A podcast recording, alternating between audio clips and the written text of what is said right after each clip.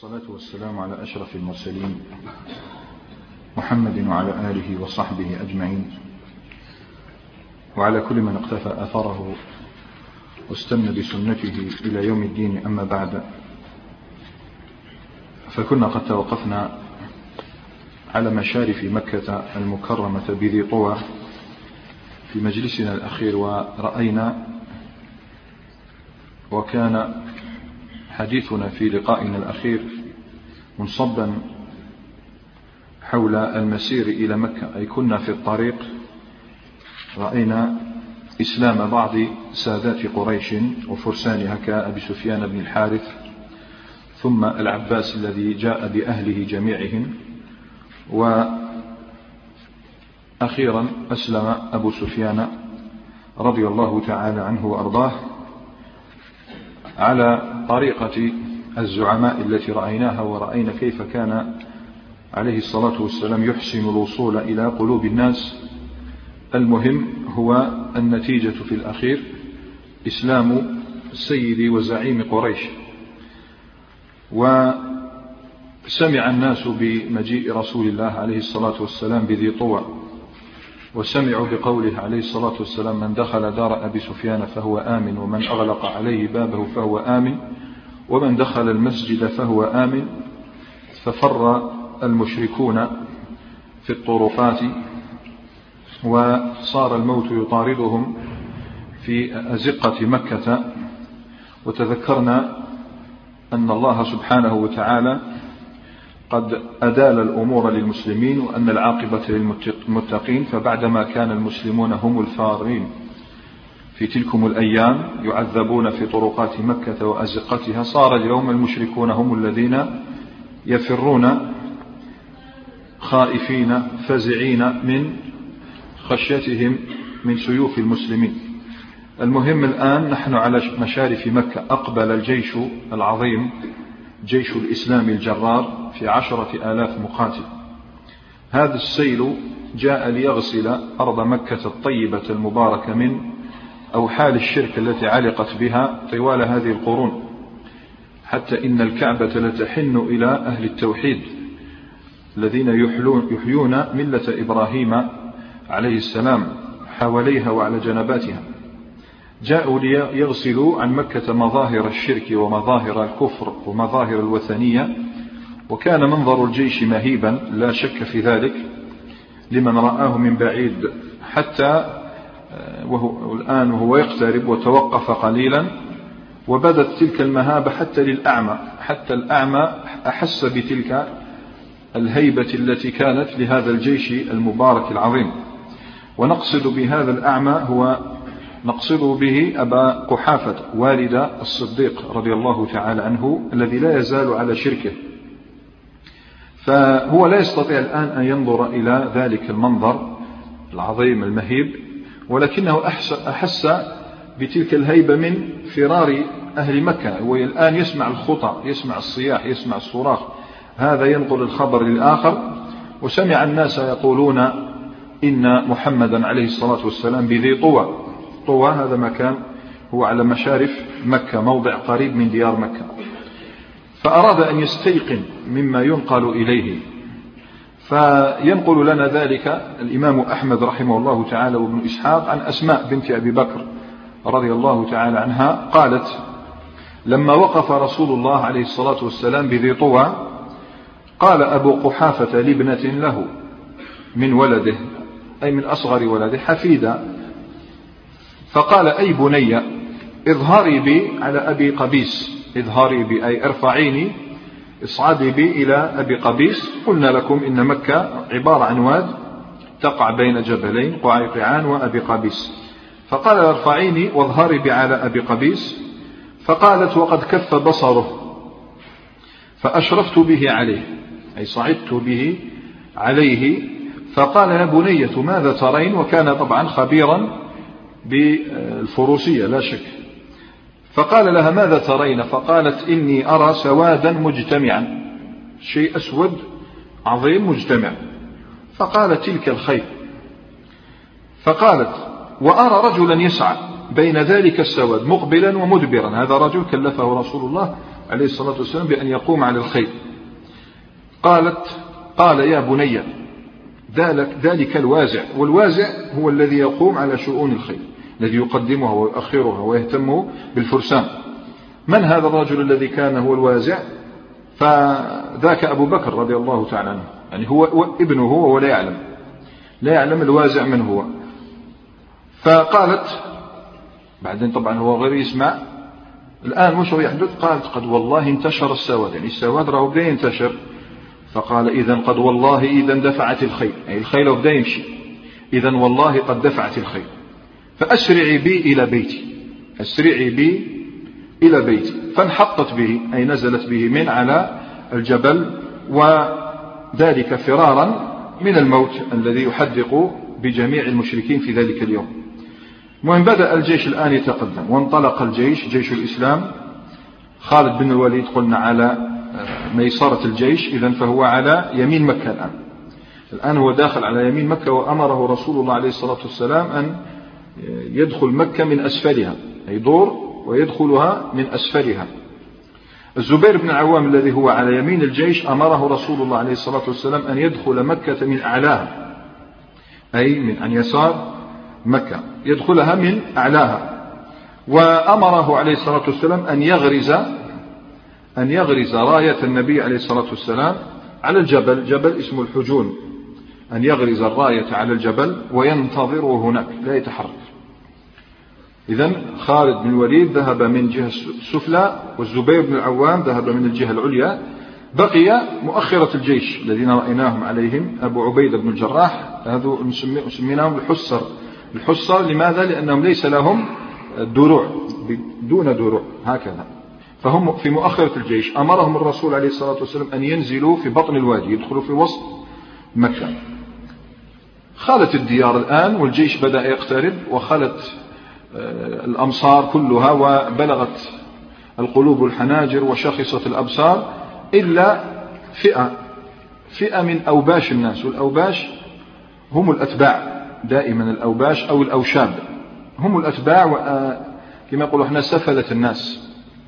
هؤلاء كانوا من بعض القبائل، وقريش تحسن السياسة، تحسن كيف تحاول أن تخرج من هذا المأزق. يعني اليوم لو كان يدخل النبي صلى الله عليه وسلم خلاص، يعني ذهبت زعامتها وذهبت سيادتها، فهم الآن بمثابة المذبوح، إذا ذبحت شيئا فإنه يبقى يتخبط. هم يحاولون الآن أن يتخبطوا الخبطة الأخيرة، فلكن لم يتقدم فرسان قريش، بل أرسلوا الأوباش من بعض القبائل مثل كبش الفداء. فإن حصلت المعجزة، وده مستحيل مفهوم، يعني ينتصر الآن المشركون على المسلمين، هذا محال. فإن حصلت المعجزة فهم سيشاركونهم في النصر والمغنم. وإن قتلوا وأهلكوا فعلى هؤلاء الأوباش فقط المغنم، وتبقى فرصة للمفاوضة وللمعاهدة وغير ذلك. المهم هذه مقاومة على سبيل المقامرة، يعني هي مقاومة لكن مغامرة انتحارية. ماشي. النبي عليه الصلاة والسلام هذه المرة أكثر حزما وأكثر صرامة، يعني الآن في هذا اليوم لن يسمح لأحد أن يعيق دخوله إلى مكة، فقرر حصد كل من يحاول المقاومة. خلاص، قرر أن يحصد حصدا كل من قرر المقاومة، وخص بهذه المهمة خص بها الأنصار، لأنه بتعرفوا هذا أشرنا إليه في مجالس سابقة، كل ما ترى النبي صلى الله عليه وسلم يريد أن يفتح بلد غالبا يجعل على الراية ويجعل القائد من تلك القبيلة، حتى يشعر أو تشعر أهل, يشعر أهل تلك البلدة بأن الرسول عليه الصلاة والسلام يكرمهم، جعل قائدا منهم. وتلاحظوا باللي جعل النبي صلى الله عليه وسلم كل القادة الثلاثة، أبا عبيدة وخالدا والزبير، جعلهم كلهم من قريش. بقى بقي الأنصار يحتاجون إلى شيء من المهام، يخصون بشيء، إذن فالرسول خصهم كما يقول العلماء، خصهم بشيء إعلاء لمرتبتهم زيد وثقة بهم. هؤلاء الأنصار هم الذين آووه يوم طرده الناس، ونصروه يوم خذله الناس، فهو يريد الآن أن يكرمهم بهذه المهمة. فخص الأنصار، يحدثون عن ذلك من كلف ب جمعهم. الذي أمره الرسول صلى الله عليه وسلم أن يجمع له الأنصار هو أبو هريرة. يروي لنا الإمام مسلم وابن حبان واللفظ له، يقول عن أبي هريرة مرة كان هو جالس مع بعض غلمان الأنصار بعد مدة، كان يحدث شباب أولاد الأنصار، فقال لبعض أولاد الأنصار: ألا أعلمكم أو ألا أعلمكم بحديث من حديثكم يا معشر الأنصار، بشيء خبر من عند يخصكم؟ فقالوا: نعم. قال فذكر فتح مكة، فقال: أقبل رسول الله عليه الصلاة والسلام حتى قدم مكة، فبعث الزبير على إحدى المجنبتين الجناحين، وبعث خالدا على المجنبة الأخرى، وبعث أبا عبيدة على الحسر، فأخذوا بطن الوادي بطن الوادي دخلوا، ورسول الله عليه الصلاة والسلام في كتيبته، كيف لقبت بالخضراء، كتيبة مدرعة، وقد بعثت قريش أوباشا لها وأتباعا. شوف هذه المغامرة. فقالوا: نقدم هؤلاء، شوف كبش الفداء، فإن كان لهم شيء كنا معهم، وإن أصيبوا أعطينا ما سألوا. قال فنظر رسول الله عليه الصلاة والسلام، نظر فعلم فرآني، فقال أبو هريرة: فقلت: لبيك يا رسول الله عليه الصلاة والسلام. فقال: اهتف بالأنصار، شو ذكر الله، اهتف بالأنصار فلا يأتيني إلا أنصاري، يخصهم، لا إعلاء لمرتبتهم ولثقته بهم، فلا يأتيني إلا أنصاري. فهتف بهم: يا معشر الأنصار أجيبوا رسول الله عليه الصلاة والسلام. قال فجاءوا، فشوف هذا التعبير تاع أبو هريرة، يعني عجيب، فأطافوا به، أي حاموا حوله، جاءوا كأنهم كانوا على ميعاد، يعجوا في وقت واحد، كأنهم كانوا على ميعاد، شوف طاعة للأمير. فقال عليه الصلاة والسلام عندما أطافوا به و يعني كانوا خلاص كلهم حواليه، قال لهم: ترون إلى أوباش قريش وأتباعهم، هؤلاء شو عملها الأوباش، ثم قال بيديه: اشرب. أنا ما يتكلمش، رواية مسلم ما فيهاش كلام، وطبعا ترك تكتب وراك تقرأ سكات، لازم تحوس تعمر، ولا ابن حبان عطلنا الكلام، لكن في رواية مسلم لما قالوا: أترون إلى هؤلاء الأوباش والأتباع، فضرب بيد بيده اليمنى من جهة الخنصر على كفه اليسرى، ضرب هاك كناية على وجه تخليهمش فهم. ثم قال بيديه إحداهما على الأخرى، ضرب بيده اليمنى مما يلي الخنصر وسط اليسرى، فقال، هذا الكلام جبناه من عند ابن حبان: احصدوهم حصدا، احصدوهم، شوف كيف تنزع مثل المنجل الرؤوس، احصدوهم حصدا، اسلكوا هذا الطريق، لا يشرفن لكم أحد إلا أنمتموه، أنمتموه أي اقتلوه، يخرج واحد اقتلوه، مفهوم هذا، حتى توافوني بالصفا. وما تتصورش بلي الأنصار يعني سيتكاسلون عن هذا الوجه، قلت كأنهم كانوا على ميعاد، حتى توافوني على الصفا، نتلاقوا هناك. فقال أبو هريرة: فانطلقنا، فما شاء أحد منا أن يقتل أن يقتل أحدا إلا قاتله، يعني شغل طارك ماشي تحب تقتل اقتل، ما شاء الله، يعني تصوير بالغ، ماشي قاعد ما تتعب ولا ولا تجري مورا، تحب تقتل اقتله، مفهوم. فما شاء أحد منا أن يقتل أحدا إلا قتله، وما أحد منهم يوجه إلينا شيئا، أو باش. ورأى أبو سفيان هذه الفاجعة، هو غير شاف وش هو يحدث، وسمع كلام الرسول صلى الله عليه وسلم: احصدوهم حصدا، جاء باش يتكلم معاه، زاد شاف شكون من هناك من جهة تحتانية، شكون من تحت؟ خالد بن الوليد، زاد شاف خالد بن الوليد رضي الله تعالى عنه أسفل مكة يحصد بعض المشركين أيضا، بعض المشركين أيضا أرادوا أن يقاوموا خالد بن الوليد، كتيبة خالد كانت عظيمة جدا أيضا، تعرضت لهجوم بعض الأوباش، وكان زوج جبدوا رواح فيهم عن الجيش، وهذا خطأ، إذا كنت على أمر جامع فلا تخرج إلا بإذن الإمام، هذا رأينا في أداب الجهاد، لكنه خطأ، زوج يعني انفصلوا شوية من الجيش، تأخروا أو تقدموا أو انحازوا عن اليمين أو شيء ما همناش، فأصيبوا زوج مسلمين، إذن هؤلاء الأوباش قتلوا رجلين مسلمين. يقول روى البخاري الحديث عن عروة بن الزبير قال: لما صار رسول الله عليه الصلاة والسلام عام الفتح، أمر يومئذ خالد بن الوليد أن يدخل من أسفل مكة. فقتل من خيل خالد يومئذ رجلان سماهمنا حبيش بن الأشعر وكرز بن جابر الفهري. هذا قد كان شذا عن الجيش، هكذا جاءت بعض في سيرة بن إسحاق شذا عن الجيش، فلقيا مصرعهما.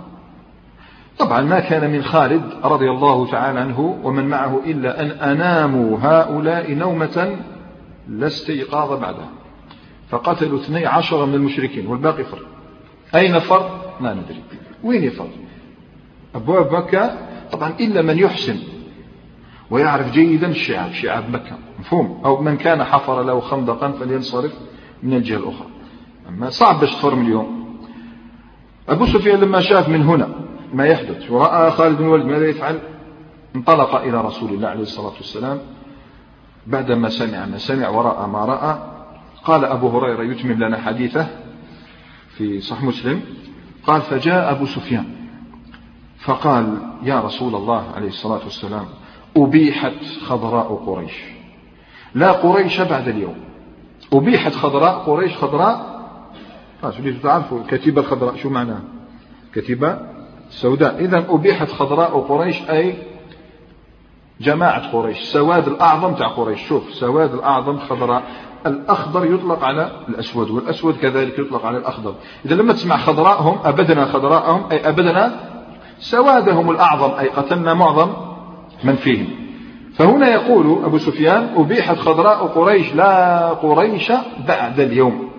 فقال عليه الصلاة والسلام، شوف يذكر من دخل، يعني الأمر سهل، من دخل دار أبي سفيان فهو آمن ومن أغلق بابه فهو آمن. هل ظلمت؟ لا، مفهوم لا لا. أي إنسان عاقل يسمع كلام هذا، وما فعل هذا قائد لا في التاريخ أبدا لا من قبل ولا من بعد، واحد يعطي الأمان بمثل هذه الطريقة. إذن هؤلاء هم الذين تعرضوا لنا. فقال من دخل دار أبي سفيان فهو آمن ومن أغلق بابه فهو آمن. قد يظن أو ظن الأنصار هنا شيئا، لماذا يفعل هكذا رسول الله عليه الصلاة والسلام؟ لماذا يعطيهم الأمان؟ مفهوم. فدخلهم أمر فتحدثوا فيه به فيما بينهم، ولكن الله يعلم السر وأخفى، فأطلع رسول الله عليه الصلاة والسلام على ما أسروا به، وهذا من حبهم للرسول عليه الصلاة والسلام. فقالت الأنصار بعضهم لبعض أما الرجل فقد أدركته رغبة في قريته ورأفة بعشيرته. ما معنى هذا الكلام؟ يعني لا تظن سوءا من هذا الكلام، هو يقصدون أن الرسول عليه الصلاة والسلام بعدما رأوه يرحم ويعطف على عشيرته ظنوا أنه سيقيم بمكة وسيتركهم، مفهومها، ظنوا أنه سيتركهم عليه الصلاة والسلام، وهم الذين لا يتصورون أن يعيشوا يوما واحدا دونه عليه الصلاة والسلام. لذلك قال الإمام النووي رحمه الله تعالى ويشرح هذه الجملة، قال معنى هذه الجملة أنهم رأوا رأفة النبي عليه الصلاة والسلام بأهل مكة وكف القتل عنهم، فظنوا أنه سيرجع إلى سكن مكة والمقام فيها دائما ويرحل عنهم ويهجر المدينة، فشق ذلك عليهم. هذه هضرة فيما بينهم. قال أبو هريرة وجاء الوحي. كيش عرفت أبو هريرة؟ قال وكان إذا جاء الوحي لا يخفى علينا، لا يخفى حال الرسول صلى الله عليه وسلم، فإذا جاء فليس أحد يرفع طرفه إلى رسول الله عليه الصلاة والسلام حتى ينقضي. فلما انقضى الوحي قال عليه الصلاة والسلام يا معشر الأنصار، عندهم كاش مهمة جديدة. قالوا لبيك يا رسول الله عليه الصلاة والسلام. قال قلتم أما الرجل فأدركته رغبة في قريته، صح؟ قالوا قد كان ذاك. فقال كلا، هذا لا أفعله، إني عبد الله ورسوله. ولماذا؟ هذا ليس هو الجواب المنتظر، ولا لا فروض يقول كلا إني سأبقى معكم، كلا إني عبد الله ورسوله. يقول العلماء أراد الرسول عليه الصلاة والسلام أن يربط أتباعه لا بشخصه، أنا عبد ورسول يوشك أن أرحل عنكم، مفهوم؟ فهو لا يريد أن يرتبط به المسلمون ارتباطا بمثل هذا الارتباط، يعني يتصورون المعيشة دونه، لا، لا يريد هذا، لا تطروني كما أطرت النصارى عيسى بن مريم. فديروا بالكم ليجي نهار نروح، ما نروحش عنكم، نروح إلى الأبد حتى تلقوني على الحوض. فقال إني عبد الله ورسوله هاجرت إلى الله وإليكم. وقدم الله عز وجل يبين لنا أن من هاجر إلى مكان لا يحل له أن ينصرف إلى المكان الذي تركه. يعني أنت مثلا الآن مثلا واحد كافر يعيش مثلا بدولة من الدول الكافرة، إذا أسلم وهاجر إلى بلاد الإسلام والهجرة خلاص لا يحل له أن يعود إلى بلده إلا لعارض، كما فعل أصحاب النبي عليه الصلاة والسلام، لعارض ويرجع، لكن الإقامة تكون في بلاد الإسلام. فالمهم إني هاجرت إلى الله وإليكم، والمحيا محياكم والممات مماتكم. وش معنى هذا الكلام؟ أي سأعيش بين أظهركم إلى غاية الموت. وهذا من أعلام النبوة من جهتين: أولا كيف علم ما قالوه، لا لا روح زد، كيف علم عليه الصلاة والسلام أنه سيموت بين أظهرهم، فهم سيعيش معهم ويموت بين أظهرهم، هذا علم. طبعا الأنصار استحوا استحوا ظنوا أنهم قد جارحوا إحساس الرسول عليه الصلاة والسلام، ويمكن أنهم يعني لو كان مسينا ذاك الدموع نعرفوا، عشان الدموع إذا مسيتها وشفتها سخونة أعرف بلي دموع حزن، مفهوم؟ غاوي قبل ما تبرد، ماشي ماذا تخليها تبرد ماذا تقولها فرحان، لا، إذا مسيت الدموع وجدتها سخونة معناتها دموع حزن، إذا وجدتها قارة يعني برد أعرف أنها دموع فرح. مليهم كي تسبع دي الكير عمس بل برد قبل عينه كذا، مفهوم؟ لذلك يقول كي يدعي لك بالخير يقول أقر الله عينيك، بمعنى أفرحك الله حتى تبكي بكاء فيه دموع باردة، أقر الله عينيك، ماشي. فهنا بكاء الأنصار، لماذا تبكون؟ إما حزنا لأنهم حزنوا كونهم جرحوا رسول الله عليه الصلاة والسلام، أو أنهم فرحوا بهذا الوعد الذي قطع عليهم أنه سيعيش معهم حتى يموت بين أظهرهم عليه الصلاة والسلام. قال أبو هريرة فأقبلوا إليه يبكون، صور المشهد، فأقبلوا إليه يبكون ويقولون والله ما قلنا ذلك الذي قلنا إلا الظن بالله ورسوله. الظن أي الشح، نحن نبخل بك على غيرنا، يعني واحد ما يساومنا فيك واحد ما يقاسمنا فيك. الظن هو الشح، منه قوله سبحانه وتعالى وما هو على الغيب بضنين، بالضاد، أي وما هو على الغيب شحيح بخيل لا يكتم العلم، يجي العلم يمده، فهم إلا الظن بالله وبرسوله. فقال عليه الصلاة والسلام إن الله ورسوله صلى الله عليه وسلم يصدقانكم ويعذرانكم، نقطة، يصدقانكم في قولكم، زد ويعذرانكم، أي مثل هذا الأمر تعذرون من أجله.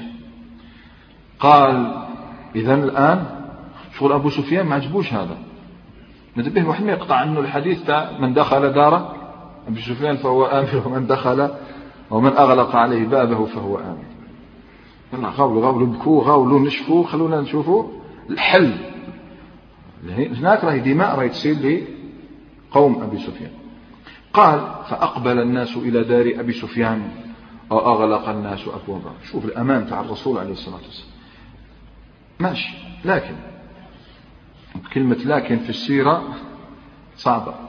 هذا الأمان الذي أعطاه عليه الصلاة والسلام لمن لمن حاول مع ذلك المغامرة والمقامرة وحمل السلاح وفعل ما فعل، الذين فروا دخلوا دار أبي سفيان إلا أربعة من الرجال من المشركين وامرأتين، إلا أربعة من المشركين وامرأتين لم يدخلا في هذا الكلام، لم يدخلوا تحت تلك الرحمة، مع أنها مظلة عظيمة جدا كانت على رحبات مكة، يعني مثل السحاب، الرحمة على الرسول صلى الله عليه وسلم كانت هكذا، أظلت مكة كلها إلا هؤلاء، ما وسعتهم رحمة الرسول صلى الله عليه وسلم، ذلك لجرائم شنيعة قد فعلوها من قبل، وجرائم فظيعة، فقد وصلت أيديهم إلى قداسة الرسول عليه الصلاة والسلام فانتهكوها، وكانوا قد قاموا بجرائم ارتكبوها، فهؤلاء مسوا الرسول صلى الله عليه وسلم. وقلنا الرسول صلى الله عليه وسلم قد يسمح بعض الناس، لكن تمس الرسول بهجاء بشعر برشعر يمشي في الناس هذا تقتل. يقول نصار من مسلول على شاتم الرسول صلى الله عليه وسلم. شفنا كيف دار كعب بن الأشرف. كعب بن الأشرف كان يدير قصائد هجاء الرسول صلى الله عليه وسلم يقتل فيش لا. وخلى عبد الله بن أبي بن سعد، لأنه الرسول صلى الله عليه وسلم لا يمس. إن شانئك هو الأبتر، المبغضك يقطع. فهؤلاء قلت انتهكوا حرمة الرسول صلى الله عليه وسلم، فقرر عليه الصلاة والسلام أن يقتلوا ولا يمسهم الأمام.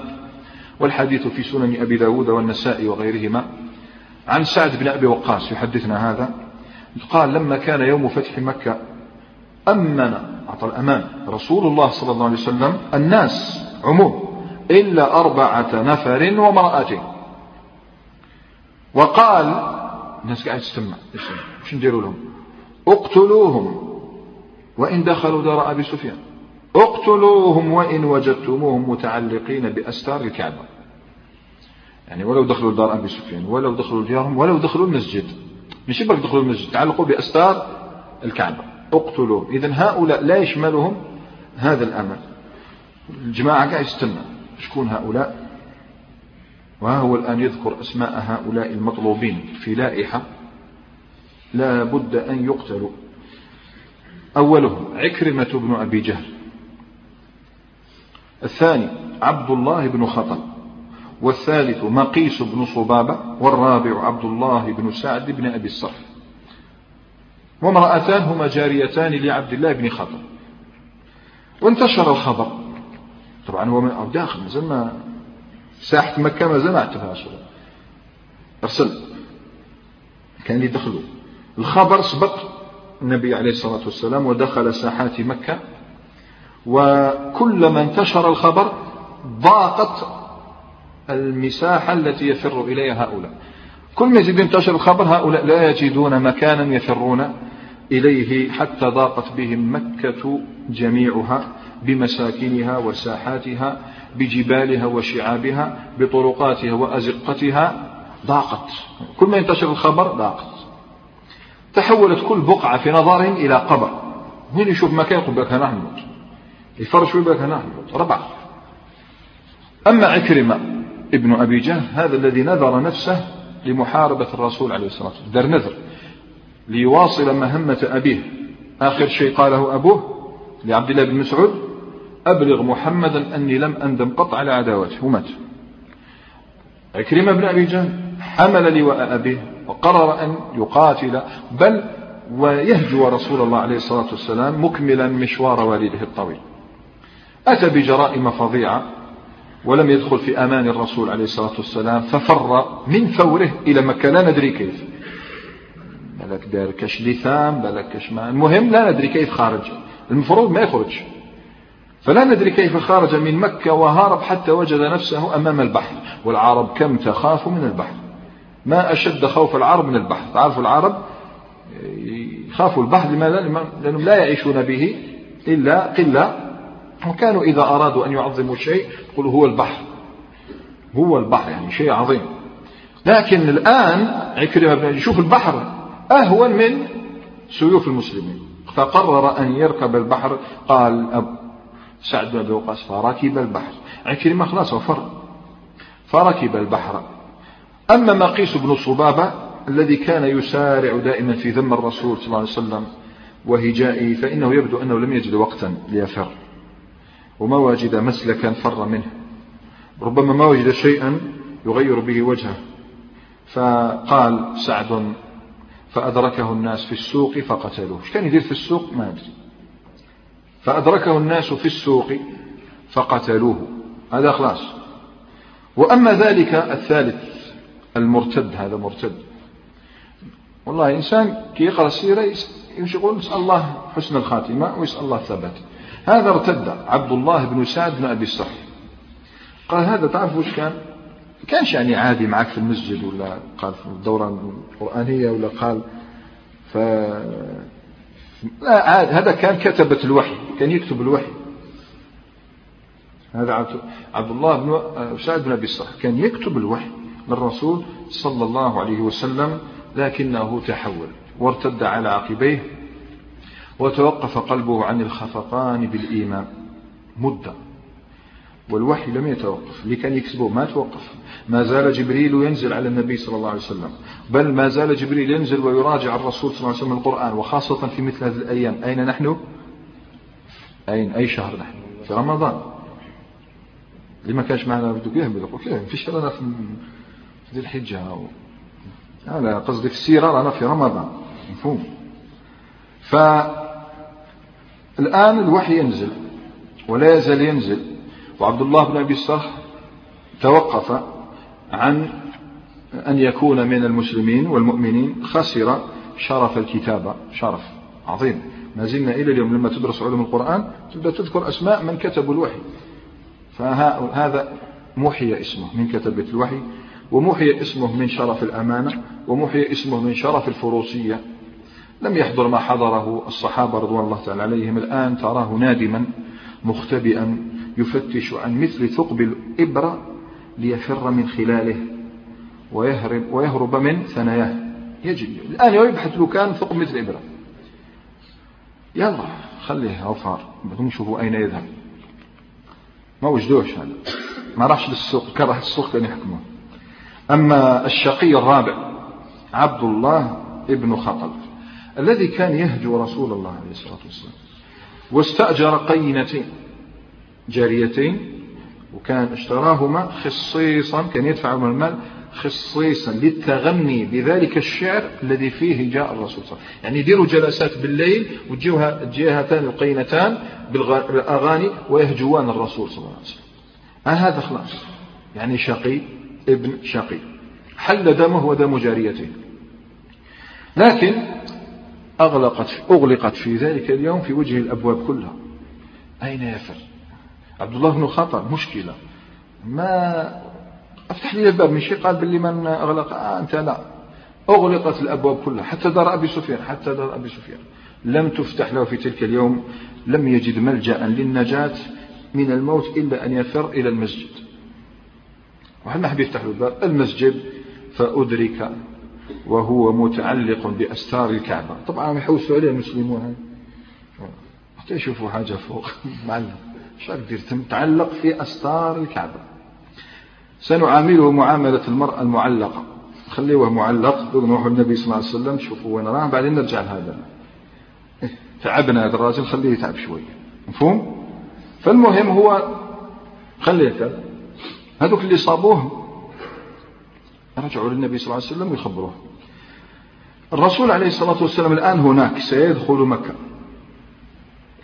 يدخل مكة من أعلاها من مكان يقال له كداء، حيث جبل الحجون فيه راية وضعها الزبير بن العوام، ينتظره الزبير ومن معه، والراية تنتظره، والنصر ينتظره، والدخول ينتظره. كداء، لماذا اختار النبي صلى الله عليه وسلم دخول من كداء؟ لماذا هذا الاختيار؟ فيه رفعة لصحابي زيد ولشعره. هذا الاختيار هو من اختيار حسان، هكذا حسان كان يتكلم فقط واختاج في صلح الحديبية، لا بعدها بعام في عمرة القضاء. شفنا الصحابة دخلوا داروا عمرة والمشركون خرجوا كلهم على الجبال، لما كانوا داخلين قال حسان شعرا، فأراد الرسول صلى الله عليه وسلم أن يحقق ذلك الشعر الذي قاله حسان. شوف الرسول ما ينسى عليه الصلاة والسلام، منذ سنة قال حسان شعرا حسان شعرا. يوم دخلوا معتمرين مكة تذكر النبي صلى الله عليه وسلم ما قاله حسان بن ثابت اليوم فاختاره، اختار المكان الذي جاء في قصيدة حسان. من الذي يحدثنا عن هذا؟ عائشة في صحيح مسلم الحديث أن رسول الله عليه الصلاة والسلام قال، أي في عمرة القضاء، قال للصحابة اهجوا، لخش علاش هجاوا المشركون قالوا كلام، قال لهم اهجوا قريشا اهجوا قريشا فإنه أشد عليها من رشق النبل. اي والله رشق النبل، شفت لما ترمي مش نبل واحدة، ترمي جماعة من النبال على ضربة رشق، يعني لو ترمي قريشا ترشقهم بالنبال أفضل من أن تقول فيهم شعرا، إن الشعر يسير، فما بالك إذا قاله صح شاعر أمثال شعراء الرسول صلى الله عليه وسلم في تلك الأيام كان مازال حيشكون. واحد مات في مؤتة، عبد الله بن رواح كان مازال حي في عمرة القضاء، خرج عبد الله بن رواح مات في مؤتة. فقال أهجوا قريشا فإنه أشد عليهم من رشق النبل. يقول العلماء الهجاء للكفار يندب في كل حين. لماذا؟ لأنه من الجهاد في سبيل الله الذي أمرنا به أن نقاتل المسلمين المشركين بماذا؟ نقاتل المسلمون المشركين بماذا؟ بألسنتهم وأنفسهم، بألسنتهم وسيوفهم. قاتلوا المشركين بألسنتكم وأنفسكم كما جاء في سنن أبي داود. فهذا الجهاد يعمل عمله. اليوم إشاعات عادية، يعني إعلام، انشر في الإعلام، ربما الإعلام يلعب دور الشعر. فهجاهم شكون؟ ابن رواح أرسل إليه، كان رضي الله ما زال حيا، فأرسل إلى ابن رواح في ذلك اليوم فقال ما قال، ولكنه لم يرضي. ما النبي صلى الله عليه وسلم ما عجبوش بزاف الشعر تاعو. فأرسل إلى كعب بن مالك، عنده شعراء، فلم يرضي. فأرسل إلى حسان بن ثابت. حسان بن ثابت حسان بن ثابت وش صار له؟ في العام الخامس جلد جلد في قذف عائشة. الآن اليوم راح يكفر عن ذلك الذنب. فلما دخل على النبي صلى الله عليه وسلم قال حسان قد آن لكم أن ترسلوا إلى هذا الأسد الضارب بذنبه. ها؟ اليوم تحقوني أسد إذا أراد أن يقتل يحرك ذنبه عن اليمين وعن الشمال، لابد. آن لكم أن ترسلوا إلى هذا الأسد، شبه نفسه بالأسد، الضارب بذنبه، يقصد لسانه، وخرجه ثم أدلع لسانه فجعل يحركه.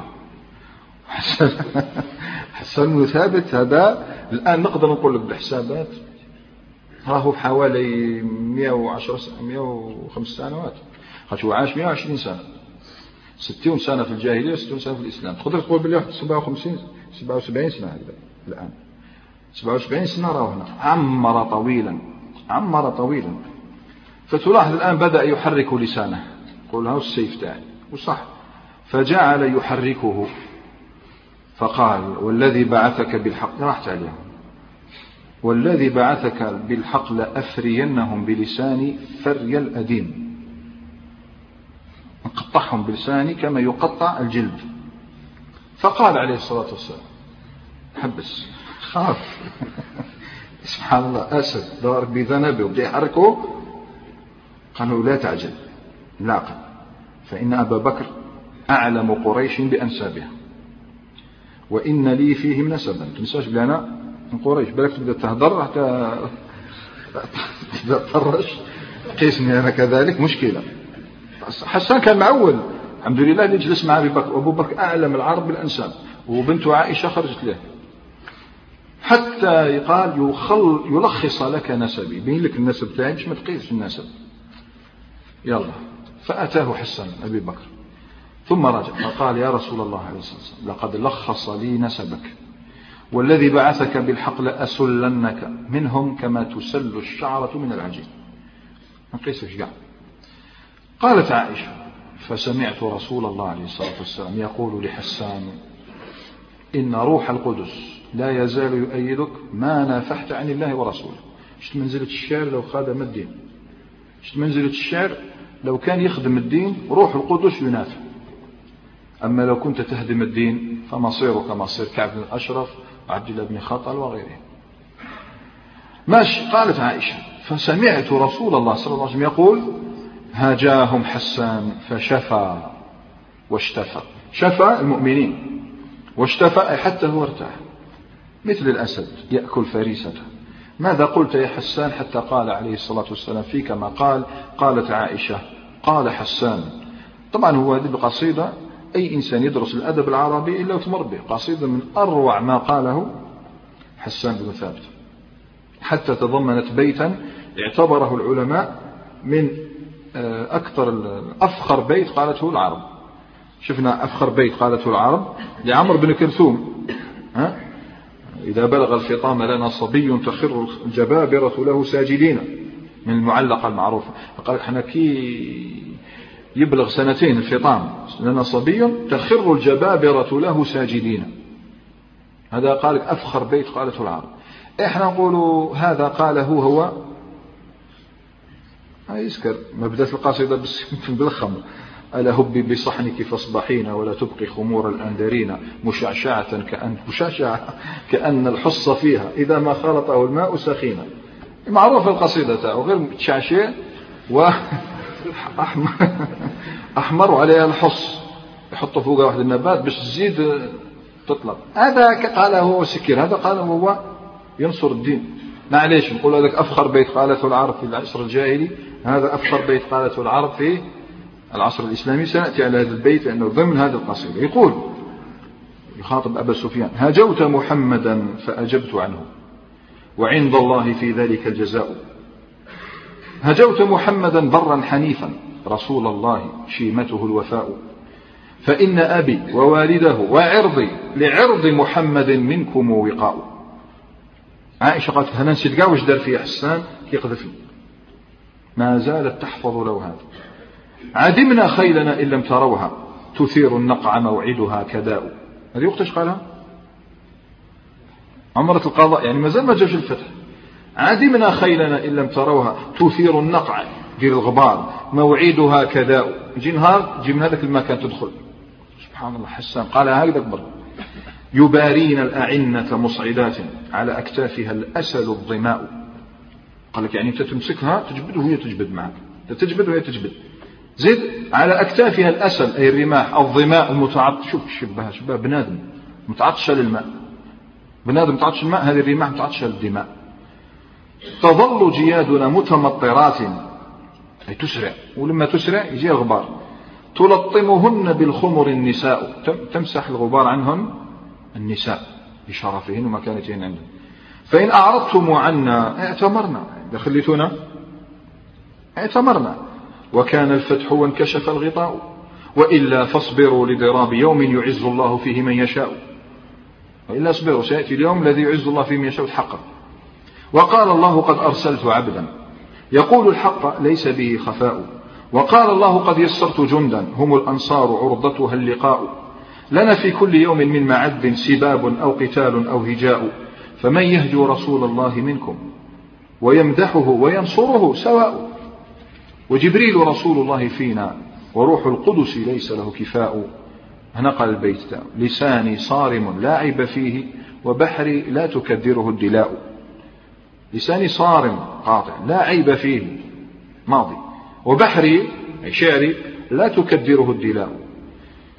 والنبي صلى الله عليه وسلم حفظ هذه القصيدة لا شك أنها فعلت فيه الأفعال. اليوم تذكرها فسح اليوم للشعر الله. طبعا النبي صلى الله عليه وسلم ما يقول الشعر، لكن اليوم فسح المجال للشعر وفسح له طريقا ليدخل النبي صلى الله عليه وسلم. مما جاء في شعر حسان روى الحاكم بسند صحيح على شرط البخاري ومسلم عن ابن عمر قال: لما دخل رسول الله عليه الصلاة والسلام عام الفتح رأى النساء، شوف، رأى النساء يلطمن أي ينفضن وجوه الخيل بالخمر. شو قال لهم؟ لما كانوا داخلين شاف النساء يمسحوا الغبار عن الخيل اللي كان فيها الوازع أبو بكر، تذكر فتبسم عليه الصلاة والسلام، تبسم إلى أبي بكر وقال: يا أبا بكر كيف قال حسان بن ثابت؟ ايش قال؟ متذكر عندها عام. فأنشده أبو بكر: عدمنا خيلنا إن لم تروها تثير النقع موعدها كداء، ينازعن الأعنة مسرعات يلطمهن بالخمر النساء. فقال عليه الصلاة والسلام: إذن ادخلوا من حيث قال حسان. هذه منقبة لحسان. ادخلوا من حيث قال حسان. ودخل موكب الإيمان من كداء، دخلوا مكة من كداء. وفي مقدمة هذا الموكب المهيب رسول الله عليه الصلاة والسلام الذي لم تسكره نشوة النصر كما تسكر القادة والزعماء. ها لا لا، واحد لما يكون منتصر ينسى نفسه الدائرة بين روحه، الناس قاعد تشوف فيها وتخيل الناس قاعد تهضر عليها. كاش عند عبد الرسول صلى الله عليه وسلم لم يسكر بنشوة النصر، ولم تنسه تلك الفرحة أن يشكر الله وأن يكثر من ذكره. روى لنا الإمام ابن إسحاق والحاكم عن عبد الله بن أبي بكر رضي الله تعالى عنه أن رسول الله عليه الصلاة والسلام دخل مكة يوم الفتح وإنه ليضع رأسه تواضعا لله، رأى ما أكرمه الله به من الفتح، حتى إن عثنونه اللحية لا يكاد يمس الرحم، قريب هكذا يعني هكذا، ساجد لله، ساجد فوق الناقة، نازل حتى اللحية مست قريب تمس الرحم. هل تعلمون قائدا فعل مثل هذا إلا رسول الله عليه الصلاة والسلام ومن تربى في حجر رسول الله عليه الصلاة والسلام. وهذا أحد شباب الصحابة، كان ممن يراقبون النبي صلى الله عليه وسلم وينصتون. هذا عبد الله بن مغفل، جاء في صحيح البخاري عنه قال: رأيت رسول الله عليه الصلاة والسلام يوم فتح مكة على ناقته وهو يقرأ سورة الفتح، يرجع أي يمدها ويكررها، ترجيع ترجيع مثل ترجيع الأذان، يرجعها. قال عبد الله بن مغفل في ذلك الوقت: قال والله لولا خشية الناس أن يلتفوا حولي لرجعتها كما كان يرجعون. اسمك كان الناس ما يقولوش عليه مهبول بيجوش بيك الخير، لرجعتها كما كان يرجعها، يردد الحرف في الحلق، إنا فتحنا لك فتحا، وهكذا الداخل، إنا فتحنا لك فتحا مبينا ليغفر لك الله ما تقدم من ذنبك وما تأخر ويتم نعمته عليك ويهديك صراطا مستقيما، هكذا داخل، ويقرأها عليه الصلاة والسلام. كان يسير ويتواضع ويشكر ويذكر ويقرأ ويصحح المفاهيم في نفس الوقت. هذا الشيء قاعد يديره في وقت واحد نفس الوقت. هذا المشهد، هذا مشهد الجيش وهو يدخل مكة، صورة عظيمة، يعني صورة نصر عظيم، يعني عرفه التاريخ. ولكنك لا ترى النبي صلى الله عليه وسلم وحده على ناقته، احنا دير العربة، هو على ناقة كقادر يدخل على فرس، على ناقة زد، وليس وحده. ولم يكن مردفا خلفه لا أبا بكر سيد المهاجرين ولا سعد بن عبادة سيد الأنصار، بل ولا أحدا من سادات العرب كما يفعل بعض الناس غير حواليه غير السادة، لا، لقد كان مردفا خلفه شابا أسود، شابا أسود، يعني الناس قاعد تحسبوه بالعبد. لما ماهوش يتبع أخبار الرسول صلى الله عليه وسلم يقول لك هذا عبد، علاش؟ خاطر أبوه كان عبد، مفهوم. وهذا الشاب هو ابن أمير مؤتة الشهيد، أسامة بن زيد بن حارثة رضي الله تعالى عنهم، كان مردفا له خلفه في الناقة زيد، وإلى جانبه شكون؟ أبو بكر، أبو بكر منا منا بلال بن رباح، عبد أسود، كان عبدا أسود، بلال بن رباح مع الرسول صلى الله عليه وسلم، أسامة مردفا إياه، بلال عن عن يساره. روى لنا الإمام البخاري عن ابن عمر أن رسول الله عليه الصلاة والسلام أقبل يوم الفتح من أعلى مكة على راحلته مردفا أسامة بن زيد ومعه بلال. كان يسير مع هذين الأسودين لمأين؟ أين يريد أن يذهب؟ كيتسمع اسم أسامة وبلال واش تخيل؟ مسألة آه مازال فهم. واش كان يدير؟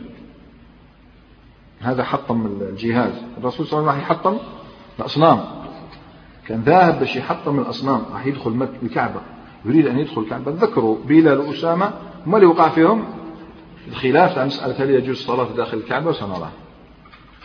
إذا الرسول صلى الله عليه وسلم الآن وراءه أسامة، عن يساره بلال، متجها نحو الكعبة، يريد أن يحطم الأصنام التي حواليها وفوقها، يطهرها من الأوثان. لكن قبل ذلك وهو يسير أراد أن يحطم هذه الأصنام اللي في القلوب، هذه التفرقة وهذه كما نقولوا احنا العنصرية التي كانت من قديم الزمان ضد السود. كان يريد أن يحطم فخر الآباء، فخر الأجداد. كان وهو أعلى في في أعلى قمم النصر يؤكد مبدأ المساواة الذي يدندن حوله أصحاب كثير من المذاهب وأصحاب كثير من الأحزاب، مساواة، حتى إذا انتصروا أهملوه ونبلوه، لا لا ينسوا قاع أين هي المساواة. الرسول صلى الله عليه وسلم في أعلى قمم النصر تراه يؤكد مبدأ المساواة، لم ينسى هذين الرجلين. إذا شو راح يحطم الأصنام، صح، قبل ما يحطم الأصنام الأوثان يريد أن يحطم تلك الأصنام، الكبرياء الزائف، الغطرسة، الكبر الذي لا يدخل من كان فيه مثقال ذرة من الكبر لا يدخل الجنة. وهو يكسر هذا الكبرياء في النفوس. وقبل أن يكسر الأصنام تعب الكعبة في الطريق قرر أن يكسر طاغوتا من طواغيت قريش، إنه ذلك الشمزلة، إنه ذلك الشقي عبد الله بن خطل. يروي لنا ذلك البخاري ومسلم عن أنس بن مالك قال: إن رسول الله عليه الصلاة والسلام دخل عام الفتح وعلى رأسه المغفر، كان داير المغفر يعني على رأسه، هذا دليل على أنه لم يدخل محرما، وكان محرم يجوز المحرم، إذن يجوز دخول مكة بغير إحرام خلافا لجمهور الفقهاء. طبعا جمهور الفقهاء يقول لك لازم تدخلها محرم، لا يجوز تدخلها غير محرم لغرض، والأفضل تدخلها محرم، لكن هو الرسول صلى الله عليه وسلم دخلها غير محرم بإجماع الفقهاء. الآخرين قال لك هذا خاص بالرسول عليه الصلاة والسلام، والذي درس الأصول يطالب بدليل الخصوصية هذه. ماشي، يلا دخل الفتح عام الفتح مكة وعلى رأسه المغفر، فلما نزعه فلما نزعه جاءه رجل فقال: يا رسول الله، إن ابن خطل متعلق بأستار الكعبة، لماذا تردد هذا؟ قلت لكم اقتلوه ولو كان معلقا بأستار الكعبة. ليس الخبر كالمعاينة، تعيش طول حياتك ها؟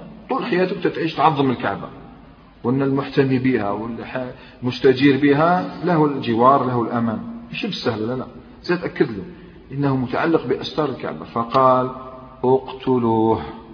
فيش نسخ اقتلوه. طبعا جاء في رواية النسائي اللي ذكرناها من قبل قلت سمعوا اقتلوه، فاستبق إليه رجلان، سعيد بن حريث وعمار بن ياسر، سعيد بن حريث وعمار بن ياسر، فسبق سعيد عمارا.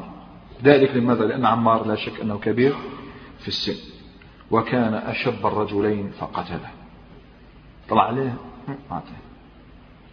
مات وقتل. الرجل لم يتب بعد، على الأقل وانت متعلق استعطف الرسول صلى الله عليه وسلم، على الأقل استجر، تب، أعلن الإسلام، قل لا إله إلا الله، قل أي شيء، ما قالها. إذن فهذا من فصيلة أبي جهل، معاند، والمعاند لا يزيل عناده إلا السيف. وظن أنه حين استجار بقطعة من القماش مع القطعة، قطعة القماش لا تغني، لا تسمن ولا تغني من جوع، قطعة من القماش عادي، استجار فظن أنه ذلك مانعه، لكن سيوف الحق قامت عليه فاشتتت روحه من نفسه. طبعا قريش رأت مصير بن خطل فارتعدت، وأراد النبي صلى الله عليه وسلم أن يزيل رعدتها وأن يذهب خوفها، فبحديث جميل أراد أن يطمئن قريشا وأنها ستظل معقل التوحيد إلى أبد الآبدين. جعل الله الكعبة البيت الحرام قياما للناس، لا تقوم الساعة حتى تهدم الكعبة. يخبرنا بذلك من يهمه الأمر، ذلك لأن هذا كان من المشركين في ذلك اليوم، وكان يخشى على نفسه مصير مثل مصير ابن خطل. حافظ لنا الحدث، ماذا قال ماذا قال النبي صلى الله عليه وسلم لما رأى الناس ذلك ويقتل ابن خطل؟ نجا وحافظ لنا هذا. قال، والحديث في صحيح مسلم، عن مطيع بن الأسود رضي الله تعالى عنه، هذا كان مشرك في تلك اللحظة، قال: سمعت النبي صلى الله عليه وسلم يقول يوم فتح مكة: لا يقتل قرشي صبرا بعد هذا اليوم إلى يوم القيامة.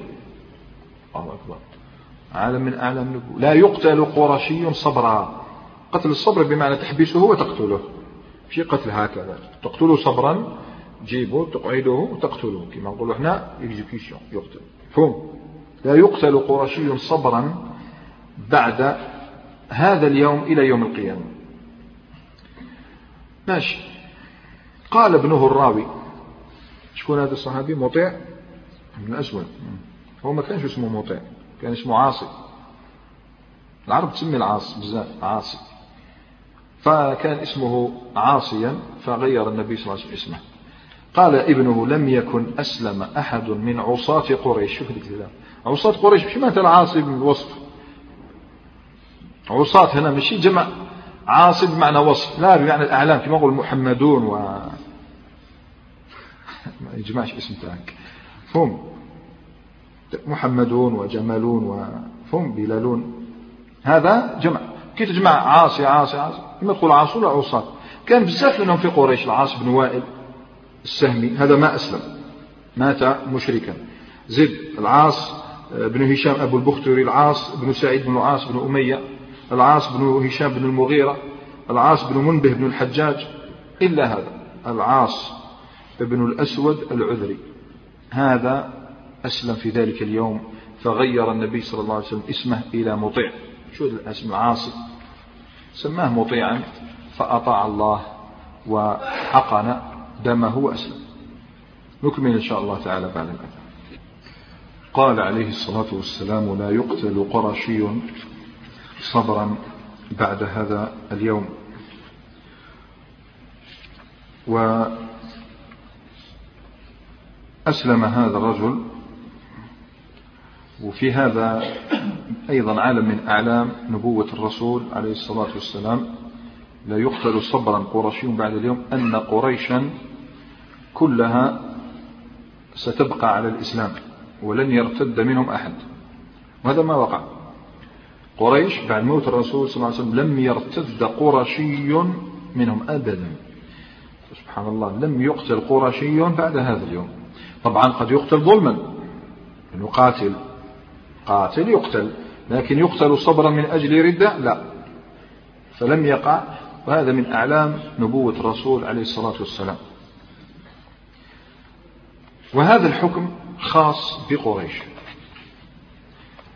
وإلا فإن حلفاء الإسلام خزاع وما أدراك ما خزاع الذين أعانوا المسلمين سنوات عدة، اليوم يريدون أن يحتفلوا بفتح مكة على طريقتهم الخاصة والمفضلة، فقد تقدموا إلى النبي عليه الصلاة والسلام بطلب، ماشي مكتوب عمل فوضى، تقدموا إليه بطلب تضمن ذلك الطلب أخذ الثأر من على السبب فتح مكة، على كان عهد عشر سنوات راح يدوم، انعقد العهد في السنة السادسة المفروض بعد لما نصير في ستة عشر سنة، في السنة السادسة عشرة من الهجرة ما بالك تنقضوا العهد. لماذا؟ بنو بكر حلفاء قريش أغاروا على خزاع وأعانتهم قريش، فالآن يريدون أن يحتفلوا في هذا اليوم بفتح مكة، فقدموا طلب للنبي صلى الله عليه وسلم بأن يأذن لهم في أن يثأروا من سبب كل ما يحدث، وهم بنو بكر الذين غدروا ونقضوا العهد والميثاق، فأذن لهم الرسول صلى الله عليه وسلم. شوف، آذن لهم عليه الصلاة والسلام لأنهم ليسوا من قريش، النبي صلى الله عليه وسلم لن يقتل قرشي صبرا بعد هذا اليوم، أذن لهم بغزو بني بكر على ما فعلوه، لكنه عليه الصلاة والسلام ضيق، حدد لهم وقت قصير جدا، كانوا صبيحة بعد مطلع الشمس يعني في الضحى، في أول الضحى، فأذن لهم بأن يغزو بني بكر لكن إلى غاية صلاة العصر، أذن لهم فقط بهذا. فأعلن ذلك على الملأ ليسمع قريش ذلك الوعد، ليطمئن تطمئن قريش على دمائها وأموالها وأعراضها. يروي لنا ذلك الإمام أحمد في مسنده وابن أبي شيبة عن عبد الله بن عمرو بن العاص قال: لما فتحت مكة على رسول الله عليه الصلاة والسلام قال: كفوا السلاح، حبسوا، إلا على خزاع، إلا على خزاع عن بني بكر، إلا خزاع عن بني بكر، هؤلاء لا يكفوا سلاحهم. فأذن لهم حتى صلى العصر ثم قال: كفوا السلاح. إذن أذن لهم في وقت قصير. وروى الإمام أحمد أيضا عن أحد بني خزاعة الذين يهمهم الأمر وهو أبو شريح، كان من أصحاب الرسول عليه الصلاة والسلام، قال: أذن لنا رسول الله عليه الصلاة والسلام يوم الفتح في قتال بني بكر حتى أصبنا منهم ثأرنا وهو بمكة، ثم أمر رسول الله عليه الصلاة والسلام برفع السيف، أرسل إليهم بأن يقفوا عن القتال عند العصر. لكن قد نتساءل جميعا إذا كان هذا مصير بني بكر إذا رأينا مصير مقيس بن صبابة صبابة إذا رأينا مصير عبد الله بن خطل، إذا رأينا مصير الجاريتين اللتين قتلتا فينقصنا شكون؟ اثنين. ينقصنا مصير عكرمة، ينقصنا مصير عبد الله بن أبي السرح بن سعد بن أبي السرح. أما عبد الله بن سعد بن سعد أما عبد الله بن سعد بن أبي السرح هذا التجأ، شفنا هذا كان يحوس على ثقب الإبرة، وجد وجد مخبأ وملجأ واستجار بمن؟ بعثمان، لأنه سهرة قريبه، فاستجار بعثمان. جاء في الرواية التي أشرنا إليها آنفا فإنه اختبأ عند عثمان بن عفان، هكذا يقول سعد بن أبي وقاص الجوار. وليس وحده فقط الذي استجار، هناك طائفة استجارت، سنرى ابن هبيرة استجير بأم هانئ، سنرى كل من خشي على نفسه استجار. أما عكرمة فذاك تركناه قد ركب البحر، يكمل لنا سعد حديثه فقال ركب البحر فأصابتهم عاصف ونظر البحر كما فأصابتهم عاصف فقال أصحاب السفينة أخلصوا أخلصوا عليكم بالتوحيد. كانوا يعلمون، قلنا المشركون يعلمون التوحيد الذي جاء به المرسلون، إفراد الله بالعبادة بالدعاء بالذبح بالاستغاثة بالاستعاذة، كانوا يشركون معه غيره سبحانه، لأن هذا الذي كانوا يعرفون الله لكن كانوا يشركون به. اليوم أخلصوا أخذوكم من الشرك، فإن آلهتكم لا تغني عنكم شيئا هاهنا. سبحان الله، كانوا يعلمون الآن لا ينفعكم إلا الإخلاص. فقال عكرمة وحده والله لئن لم ينجني من البحر إلا الإخلاص إلا التوحيد الصحيح فلن ينجيني في البر غيره. لا لا لين ينجيك في البحر ولين ينجيك في البر. اللهم إن, إن لك علي عهدا، شوف كيف عهد الله، إن لك علي عهدا إن أنت عافيتني مما أنا فيه أن آتي محمدا صلى الله عليه وسلم حتى أضع يدي في يده فلا أجدنه عفوا كريما. هناك ويصل هذا الشيء وسيجي ويسلم الحمد لله. عكرمة بن أبي جهل نور خرج من ظلام، حي خرج من ميت.